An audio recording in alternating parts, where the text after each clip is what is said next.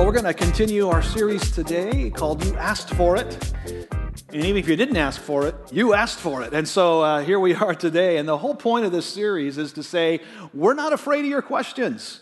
You know, maybe you grew up in a church where you asked certain questions and you were shut down and told never to ask those kind of questions again.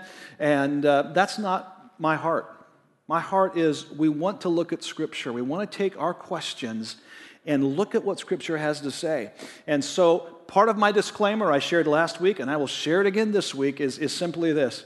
Uh, when we take on these questions you've submitted, what you have to know is I'm looking at what Scripture says, either specifically to that issue or what principles of Scripture show us as we apply it to those principles.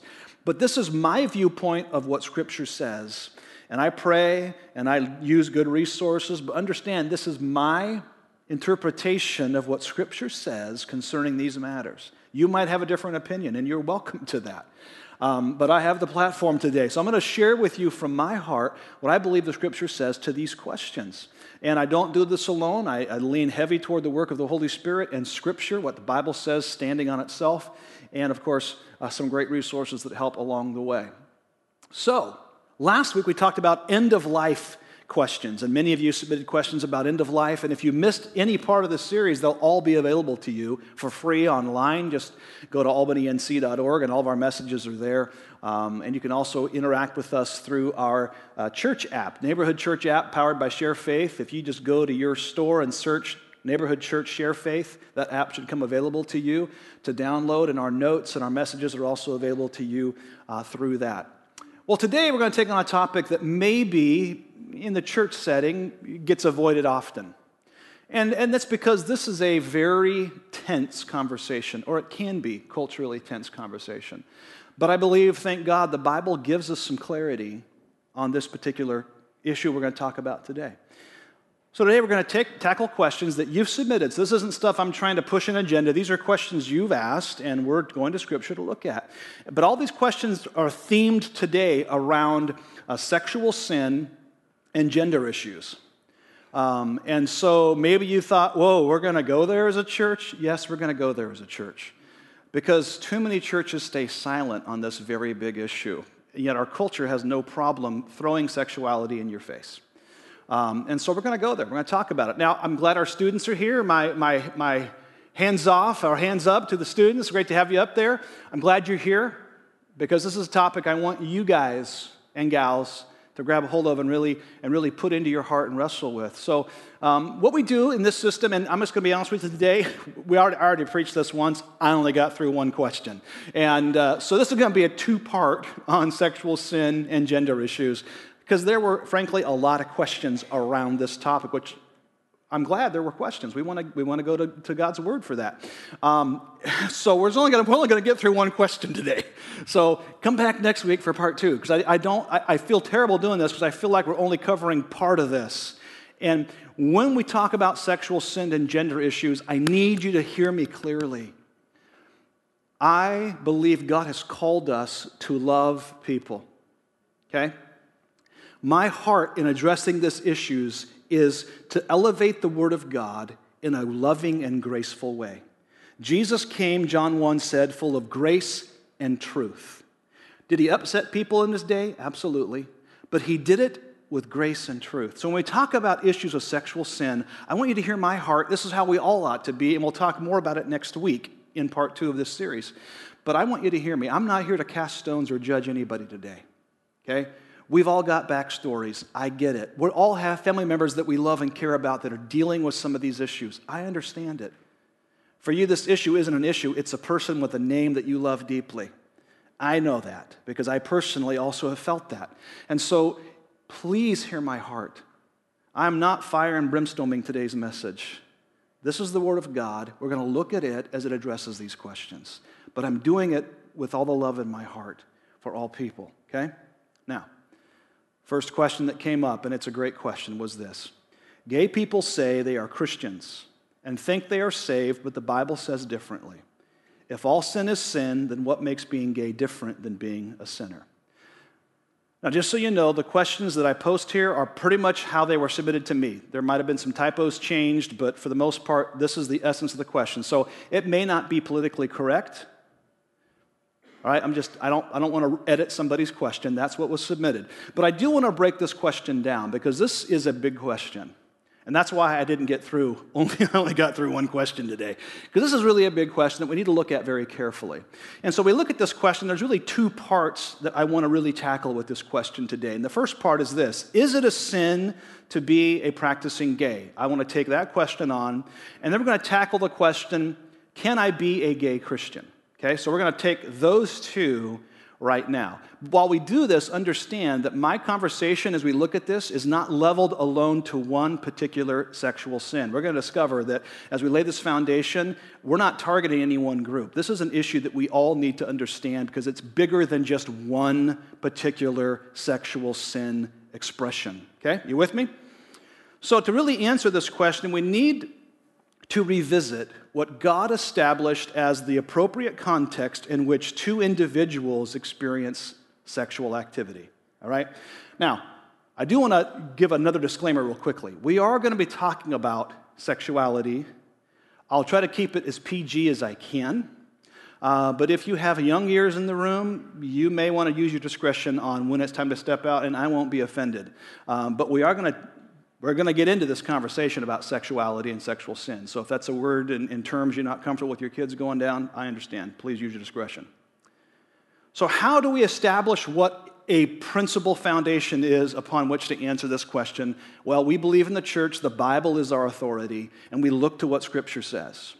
And Scripture has not been silent on the issue of what God's appropriate context for sexuality is. Okay?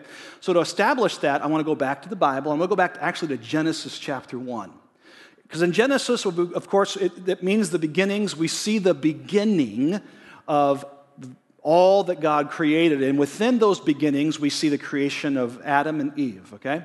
So, what I want to do is, I want us to go back and begin to build the foundation on how we address what God's design was for sexuality, all right? Genesis 1:27. So God created mankind in his own image.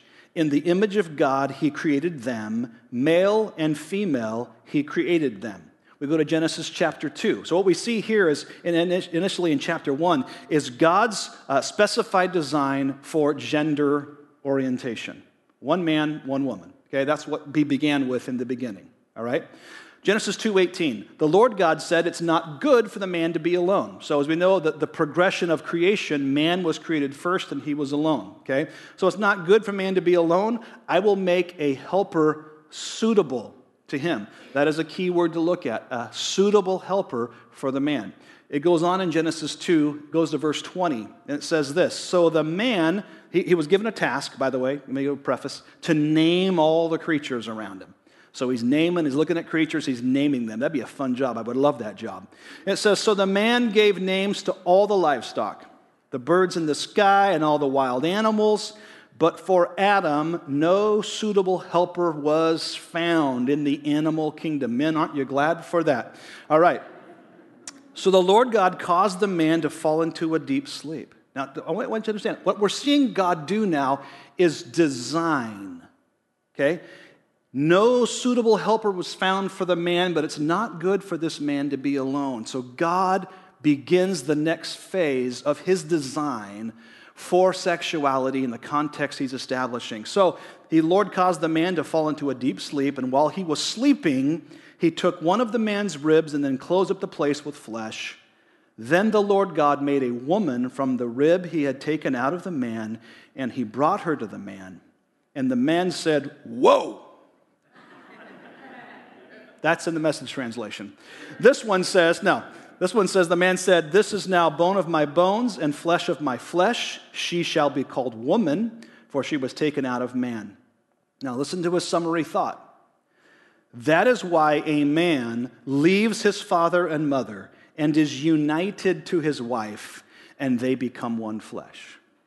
So in Genesis, the beginning of all things, we see God's design for sexual activity. So let's break it down. What we discover in this context, and Scripture now will verify that, Jesus will confirm that, Paul will confirm that, and it's this that God created marriage to be a covenant relationship between one person created male and one person created female.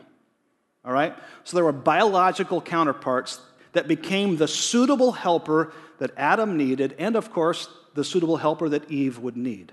Okay? So that is his design for marital relation. Now, let's take it the next step, because some people say, well, what about, you know, sexuality? Where are you going with this? So, sex is only to be experienced within the context of this biblical covenant relationship of marriage between one male and one female. So, we see in Genesis the design for marriage, and we see it becomes the context for sexual activity. Now, the reason we want to establish that point first is this is not targeted to any one specific issue, is it? It is God's design. And when we look at God's design, it creates for us a framework from which we look at other issues and run it through this filter. We'll talk about that here in a bit moment in a moment later. But if there were exceptions allowed by God, they would be specifically addressed in scripture. But there are no exceptions made by God.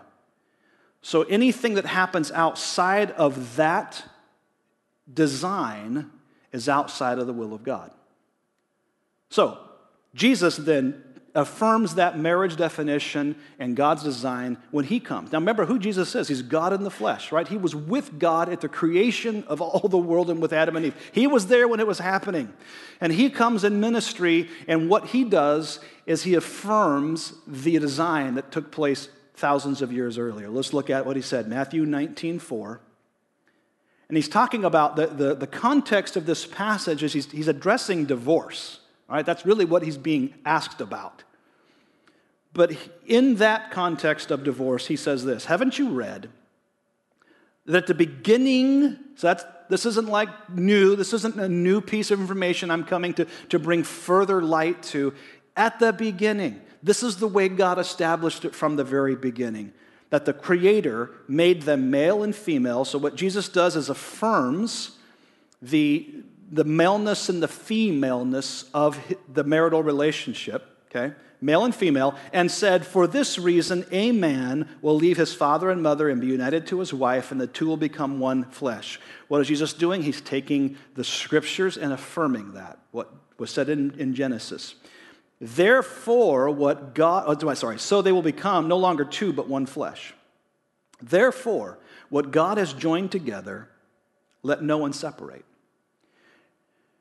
In other words, what God has designed, let no one pick apart the design of marriage, and then so now you can kind of see why he was bending toward divorce. That's why he was addressing. Let no one take it apart.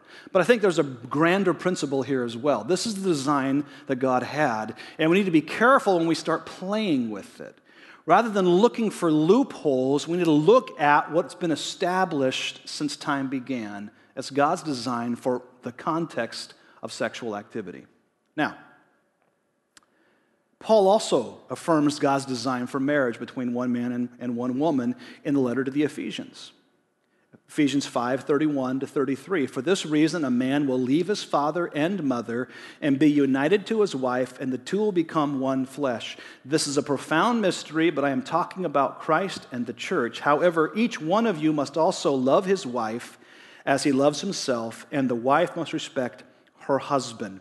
And so he just picks up what's already been affirmed by Jesus and reconfirms the biblical design for the covenant of marriage in which sexual activities happen. And now, what Paul does for us is explains the next step, which is okay, we've established what marriage is. Now, where does sexuality fall? So, let's go to uh, 1 Corinthians chapter 7. Now, in 1 Corinthians chapter 7, just to kind of give this a, a setup so you understand what's going on, Paul is doing in this Corinthian letter what we're basically doing right now. The church had questions about faith and life, and so they, they wrote those questions down, sent them in letter form by a carrier to Paul. And so Paul's writing back in response to their questions. And one of the questions basically was a statement that it was wrong to have sex. Okay? There, were, there was an issue in the church where there was a group of people who believed that sexual activity of any sort was wrong. So let me explain why, what was going on here, okay? What we had were, were kind of two parties in the church. One, and this is two extremes, there were people in the middle, obviously, but here's the two extremes what was happening. You had one group of people who believed that because of the grace of Jesus, that what the flesh did doesn't matter. And so they believed in a very liberal way of living life, physically, sexually, whatever, because the flesh didn't matter. What mattered was the soul. Okay? So they would give themselves to whatever activity, because it didn't really matter what the flesh did. There was this kind of separation between the soul and their flesh. Where Jesus said, Love the Lord your God with all that you are. Okay, so they kind of compartmentalized life and said, Well, I love you, God, but I'm going to live however I want to, right? Because there's this thing called grace. So that was one liberal extreme. Then on the other end, you had people who believed that because of the sacredness of who they were in God, um, it was dirty even to have just normally allowed sexual behavior. So they said, no more sex. So if this was a church that said to you, gentlemen, even in within marriage, women, no more sex. Next week we would have a lot smaller church, right? But there was a, there was a group of people who that's what they what they upheld. So you had these two polar opposites. So Paul's addressing that question, and this is what he says. Now, for the matters you wrote about. So he's addressing the question. And he quotes them. So what you see here are quotes. He's just restating back what was stated to him, okay, in the letter. And the statement was It is good for a man not to have sexual relations with a woman. That was the point they were making. Because of the sacredness of the soul, the flesh is now bad. Anything you do to please the flesh is bad. Okay? That's what, they, that's what they're saying to Paul. So Paul gives clarity. He says, But since sexual immorality is occurring, each man should have sexual relations with his own wife, and each woman with her own husband. What Paul is doing is creating a context in which sexual expression, sexuality, is allowed. We know it's marriage. Now he's saying this is where sex needs to be focused toward. I like the way the message translation takes it because it kind of removes some of the gray on, on, on the, the, the, way things are phrased. Look at the way it's stated here. It says, Is it a good thing to have sexual relations? Is what verse 1 says. And this isn't going to be on, is it on the screen? Good. Certainly, but only within a certain context. It is good for a man to have a wife and for a woman to have a husband. Sexual drives are strong, but marriage is strong enough to contain them and provide for a balanced and fulfilling sexual life in a world of sexual disorder. All of a sudden, that verse just brings some clarity. Marriage is honored, and the location, the context of sexuality is clarified. It's within marriage. Now, the writer of Hebrews, who we don't know it is, it could be Paul, it could be somebody else, but the writer of Hebrews says it this way because he honors marriage. Marriage should be honored by all, is what the writer of Hebrews is saying. Now, what is, that, what is his definition of marriage? His definition of marriage is what has been established as God's design from the very beginning. Okay? So it should be honored by all. And the marriage bed, that is the context in which sexuality happens be kept pure. We'll talk more about that in a moment. For God will judge the adulterer and the sexually immoral. So, let's summarize. Sex is only acceptable before God. Okay, I know culture has a different message. They push in every media form they can. But listen to this this is biblical. And you can't really get around this because the Bible is pretty transparently clear, Old and New Testament, in this, comp- in this topic. Sex is only acceptable before God within the context of a covenant marriage relationship between one male and one female. Now, why is this an important thing to establish? Because this becomes, like I said, the filter through which we look at any sexual expression. Okay? So, what we're doing here is we're upholding what the Bible has, de- has designed and shown us for marriage and sexuality. What it basically says is there's marriage, and inside of marriage, there comes the act of sex. First comes love, then comes marriage, then comes. All right, you guys, you guys learned that at a young age, right? Now, if you're married, good news. In that context, sex is a gift to be enjoyed. If you're outside of marriage, or outside of the biblical definition of the appropriate context of sexuality, you're in dangerous territory. Okay? So, what we do is we have this filter now, and then what we can do is we can, we can look at any sexual sin through this filter and say, is this within the will of God or outside the will of God? So if the filter is marriage, a covenant marriage relationship between one male and one female, and we hold that over um, let's just say homosexuality, a practicing homosexual who is having sex with a person of the same sex, you hold this filter over that, you would say, this is biblically wrong. It is not within the will of God. Is it culturally acceptable? That's a different question, friends. Okay? We're talking about biblical uh, filters here. You hold that over extramarital affair. Does that fit? One man, one woman in a covenant relationship, if somebody is having sex outside of marriage, no, that doesn't. That is not biblical sex. That is worldly sex. You hold that over pedophilia. Totally wrong. That is not one male, one female, okay? Well, generally they are gender, but not one adult woman, one adult male, right? So that's wrong. How about uh, bestiality? That, for those who don't know what that means, don't look it up because you'll get, you'll get searches you don't want to find, but it's wrong. You hold it over uh, two married couples consenting to swap their spouses. Wrong. You hold it over orgies. Wrong. Anything outside of one male, one female in a marriage relationship, then sexuality of that kind of expressions is off limits. Okay? We move it from a physical perspective to a heart perspective. Pornography. Wrong.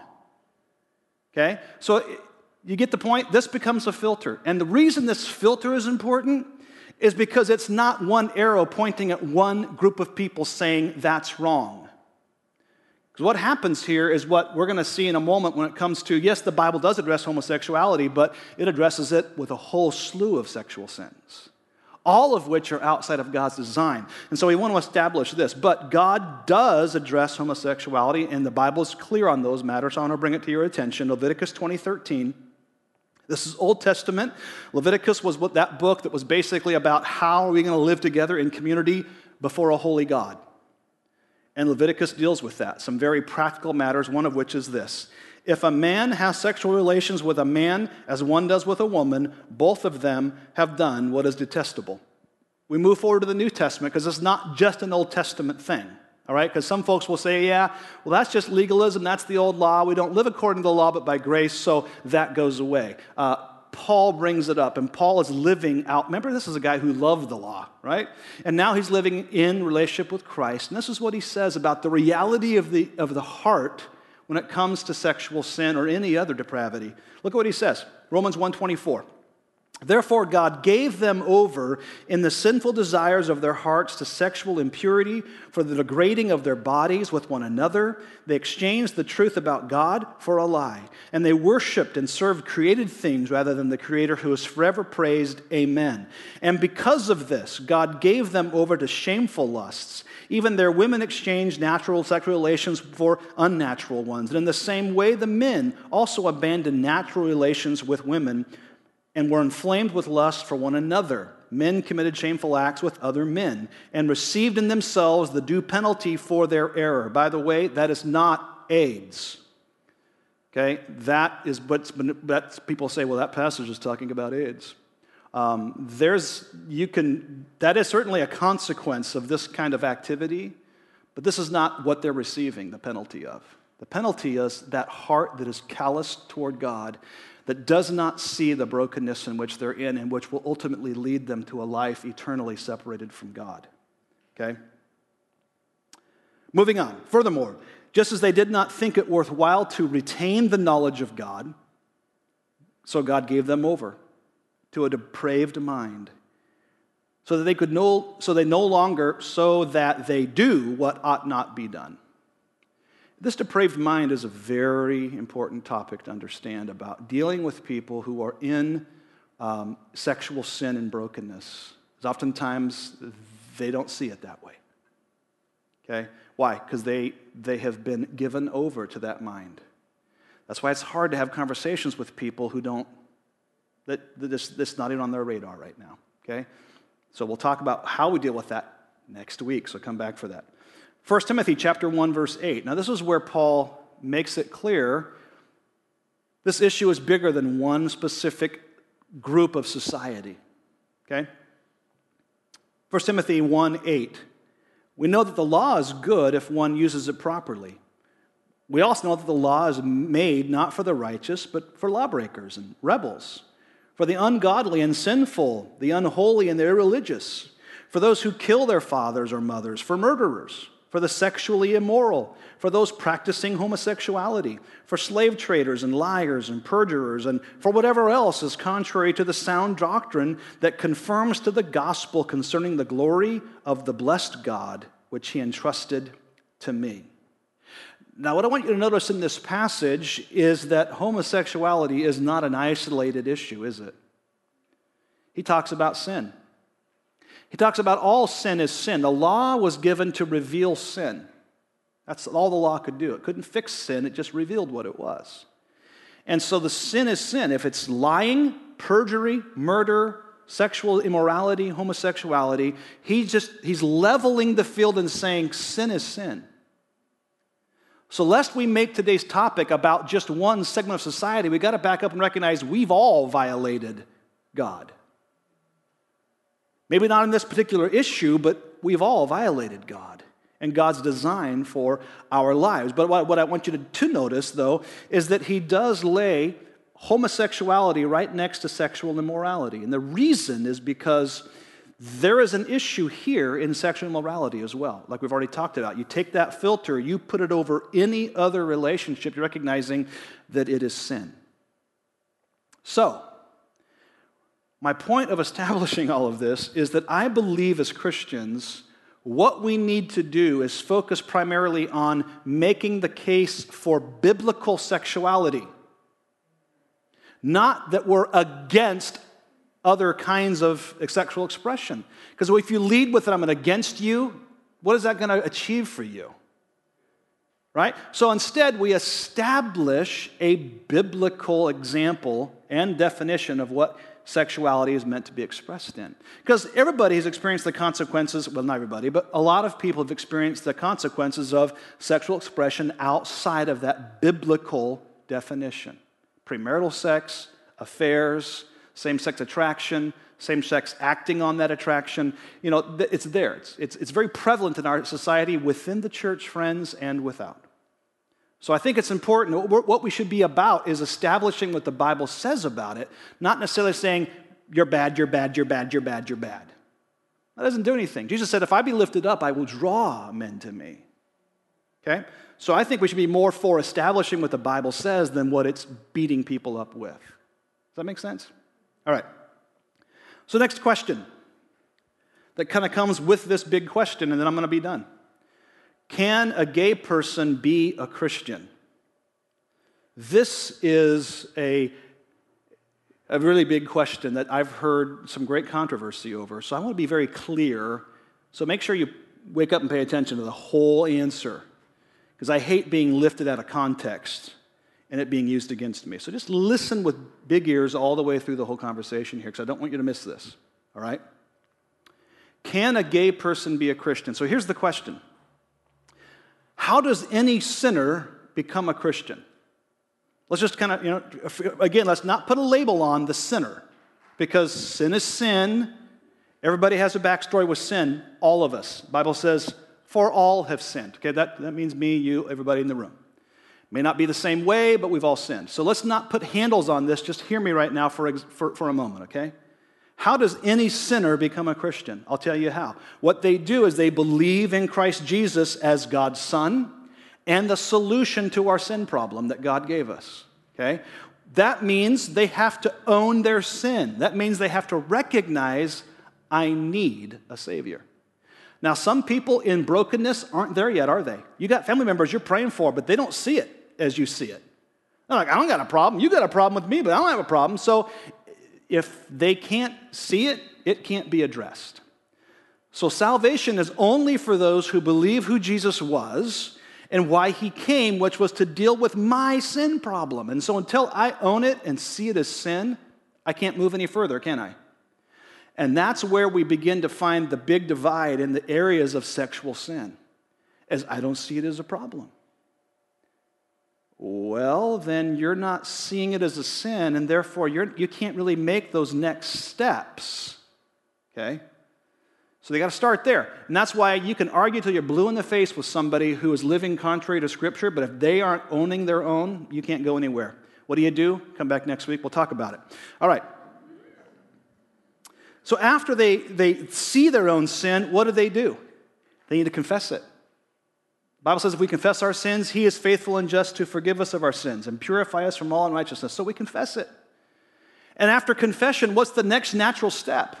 Repentance, recognizing, okay, what I was doing was wrong, and I'm not going to go back that way anymore. Instead, of now I'm going to turn my life and focus it toward Jesus, and that's repentance. And so, confessing, yes, it was wrong, but I'm not going to keep going back and doing it over and over and over and over and over again. And we'll talk about the process of our faith here in a moment. But reality is, I've repented.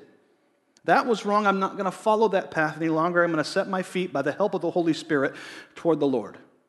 So there's repentance involved which means not continually, willingly, once again, daily, every day, yielding to that lustful flesh again. So, using that process of conversion for any sinner, I believe a person who identifies currently as I have same sex attraction, I'm gay, I believe they can be a Christian.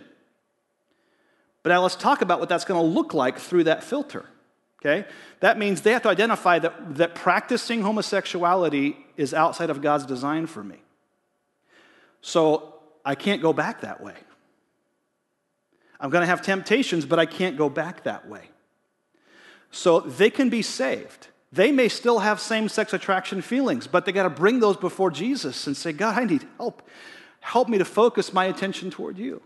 Okay? So if they confess of their sin, they recognize the, the brokenness of that sin, God honors that, and they can be saved. Just like, aren't you glad He listened to you? Maybe your sin wasn't sexual sin, but aren't you glad He listened to you and said, You're forgiven? Now, I want to give you a verse that backs it up, all right? 1 Corinthians chapter 6, verse 9. Listen to what Paul says. He's writing to the church at Corinth, which is a mixed bag of all kinds of sexuality in, in Corinth culture. Mean, it was practiced in open worship among the pagan gods. They used sexuality as an expression of worship. I mean, it was everywhere. And this is what he says Or do you not know that wrongdoers will not inherit the kingdom of God? Do not be deceived. Neither the sexually immoral, nor idolaters, nor adulterers, nor men who have sex with men, nor thieves, nor the greedy, nor drunkards, nor slanderers, nor swindlers will inherit the kingdom of God. And if you stopped there, you'd say, See, Kelly, I just proved you wrong. They can't be a Christian. Aren't you glad the Bible goes to the next verse? Christians, let me just tell you something. You need to learn how to move to the next verse on these topics. Let me show you the next verse. And that is what some of you were. Did you hear what he just said? Some of you in the church in Corinth who love Jesus and follow him, you were a homosexual. You were practicing that sex. You were an immoral person. You were a swindler. You were all these, you know, you were. What does that word mean? Anybody in English remember that what that word means? That means you used to was. Right? You were. But he goes on. And I love this is this is great. But you were washed. You were sanctified. And you were justified in the name of the Lord Jesus Christ and by the Spirit of our God. What does that tell me? We all have a once you were don't we? But you are justified. You are washed by the blood of Christ. You're redeemed. What does that mean? That means I believe, according to the scripture, a person who recognizes that within them the feelings they have towards same sex attraction is not biblical. It's outside the will of God for them. They have, and they can come to faith. And in that moment, now there's a, there's a crisis of belief for them now. Because it's like, well, what do I do with these feelings? Now, let me just tell you right now issues of same sex attraction are not simplistic, okay? I mean, if you just write it off as it's bad, knock it off, can I just tell you, it's not that simple, friends. This is a very complex issue. And I've been reading psychology, Christian psychologists' work on this issue. It is complex. There's not just one size fits all when it comes to this issue of why people feel same sex attraction to somebody else. Because there are people who have unwanted feelings toward that. Now, sometimes it's, it's in their genes in some capacity. There's a, it's just there. And so some literally do come from the womb with a natural bent. Others have sexual experience that moves them and encourages them in a certain direction. Others, it's just absolute uh, perversion and they just don't care because my body is, is physical and I should enjoy it to its fullest extent, and they don't care. Okay? So you can't just say it's simple, fix it. This is complex. Okay? But here's what I know about Jesus He takes complex things and He can simplify it. That's what He does. Now, let me give you an example back on this, this issue. What we hear today, especially in this area of sexuality, is the word identity, don't we? that's like a buzzword right now. I identify as. Therefore, I can use the girls' bathroom as a male, or I identify as. And so we talk about identity. Now, let me just tell you something. What Paul touches on here is critical. Hear me. He touches on identity, doesn't he? What does he say? All these things you were. That means that's past tense. You was those things. You're not now. You have a new identity. What's he say in 1 Corinthians 5:17? I don't have the verse on the screen for you, but he says this: If anyone is in Christ, he's a new creation. The old is gone, the new has come. Here's what I believe that when I come to Christ Jesus, I have a new identity. And that identity, praise God, is not built upon my gender. If it was, then either guys, we're toast for eternity, or women, you're toast. Right? I'm glad my identity is not based on anything physical about. Now, I'm a man, unashamedly, I'm a man. But my identity today is not built on, well, I'm a man. Because men do stupid stuff, all right? So I don't build my identity on the fact that I'm just man. I build my identity on the fact that I'm a Christ follower. And that changes everything. That changes how I view situations that come in life. I'm not filtering those based on what my sensual lust tells me. Well, I'm, I'm a man, you know, so I'm going to do whatever feels good. No. I'm a follower of Christ. My identity is in Him. Ephesians talks about that repeatedly. So here's the point a person who currently identifies as gay and is acting in that behavior can experience true conversion and can come out the other side identified as a follower of Christ, but they will have to make some very unique adjustments in life. Some, and I've heard case study after case study of some people who, through the power of Christ, the Holy Spirit, and, and great uh, Christian ministries have come along, people who have had same sex attractions and began to explore that and found healing in Christ Jesus and have entered a heterosexual relationship very satisfactorily. Others have stayed single the remainder of their life and have continued to wrestle with the temptation, but brought that before Christ and asked, just like all of us do, right? Ask for strength and forgiveness where needed, and keep moving forward in Christ Jesus. So, long story short, yes, I believe today we have active Christians who are gay. They're not practicing, but they are yielding their, like we all do, their passions and desires to Christ and saying, Help me to be holy. Now, the challenge with this is how the church views this point. Because we're just one expression of the faith community, and there are others that ordain homosexual, practicing gay ministers. And, and that's, you know, that's next week's conversation, so come back next week. But you've heard my viewpoint on this issue. But let's not make this slanted toward one organization or one group or one people. This issue of sin, we look at biblical marriage and sexual sin, I think all of us recognize it's a big issue. So, what do we do? Well, besides coming back next week to pick up part two, let me tell you what we should do. And I'll bring this up again next week. Go to the last slide for me, if you wouldn't mind, please, Bill. Here's my viewpoint on these hot topic issues, especially publicly. It's time for the church to focus more on evangelizing and less on politicizing. Now, we'll talk about that again next week. But this is the problem, friends. I believe we have the best news ever. God loves you. That God loves the homosexual. God loves the heterosexual. God loves the broken, I don't know who I am person. He loves them.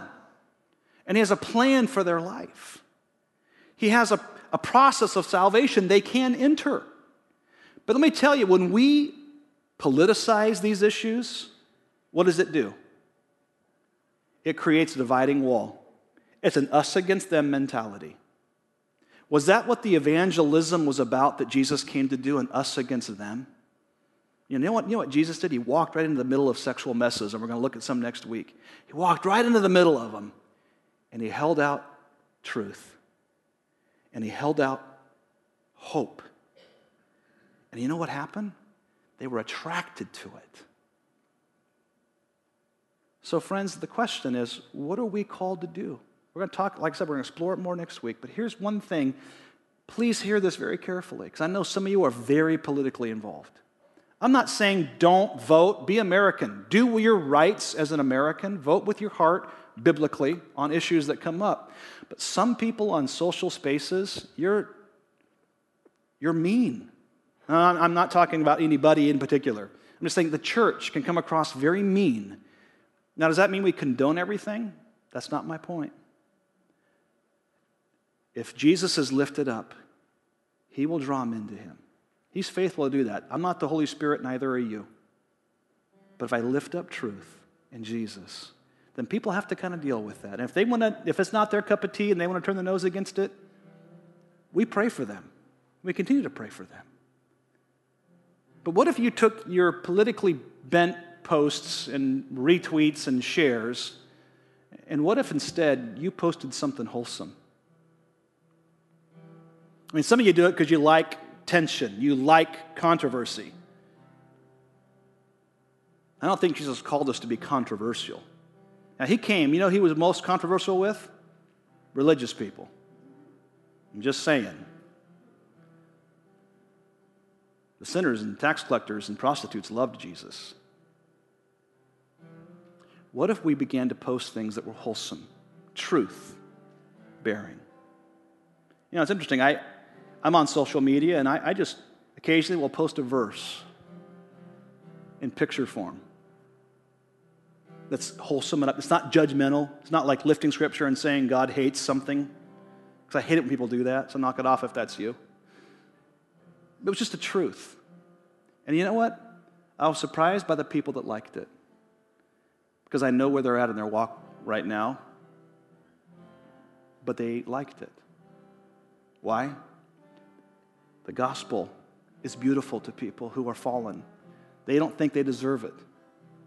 But it's time to lift it up and quit politicizing everything.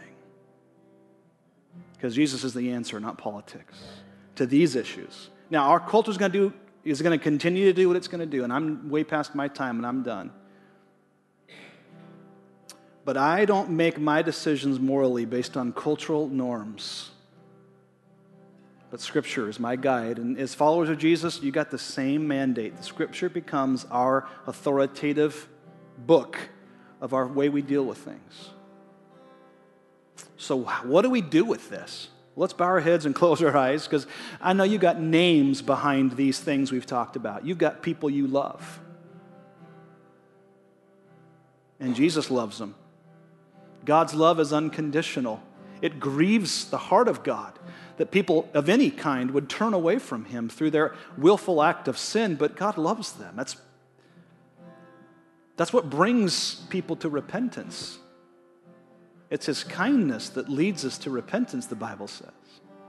So, God, thank you that you love the person we're thinking about or the people group we're thinking about. And because of that love, that puts us in a very unique place as Christians to be willing at times to walk into the mess and hold up truth. And not everybody's going to embrace it. Not everybody embraced what you came to say, Jesus. But you did it with grace and truth and so perfectly. So, guys, we think about this. The, the point isn't to fuel us up to have ammunition now to go and blast people who are living in these kinds of ways. That's not the point. The point is to look at your word and what it says about sexual sin of any variety, and to know that you have a plan for us. And outside of that plan, there is trouble. So, God, help us to move forward now with grace and truth in these areas. And to come back next week to gain further assistance and, and biblical direction on how we interact then with our family member who identifies as gay. Or whatever segment of society we can think of today that, that's living contrary to your biblical mandate for sexuality. How do we do that? You've given us principles in the Word, and we're going to look at those. So help us, Lord. Help us, because you love this world so much. You've called us not to politicize, but to make disciples, one at a time. So help us do that, we pray. In Jesus' name. Amen.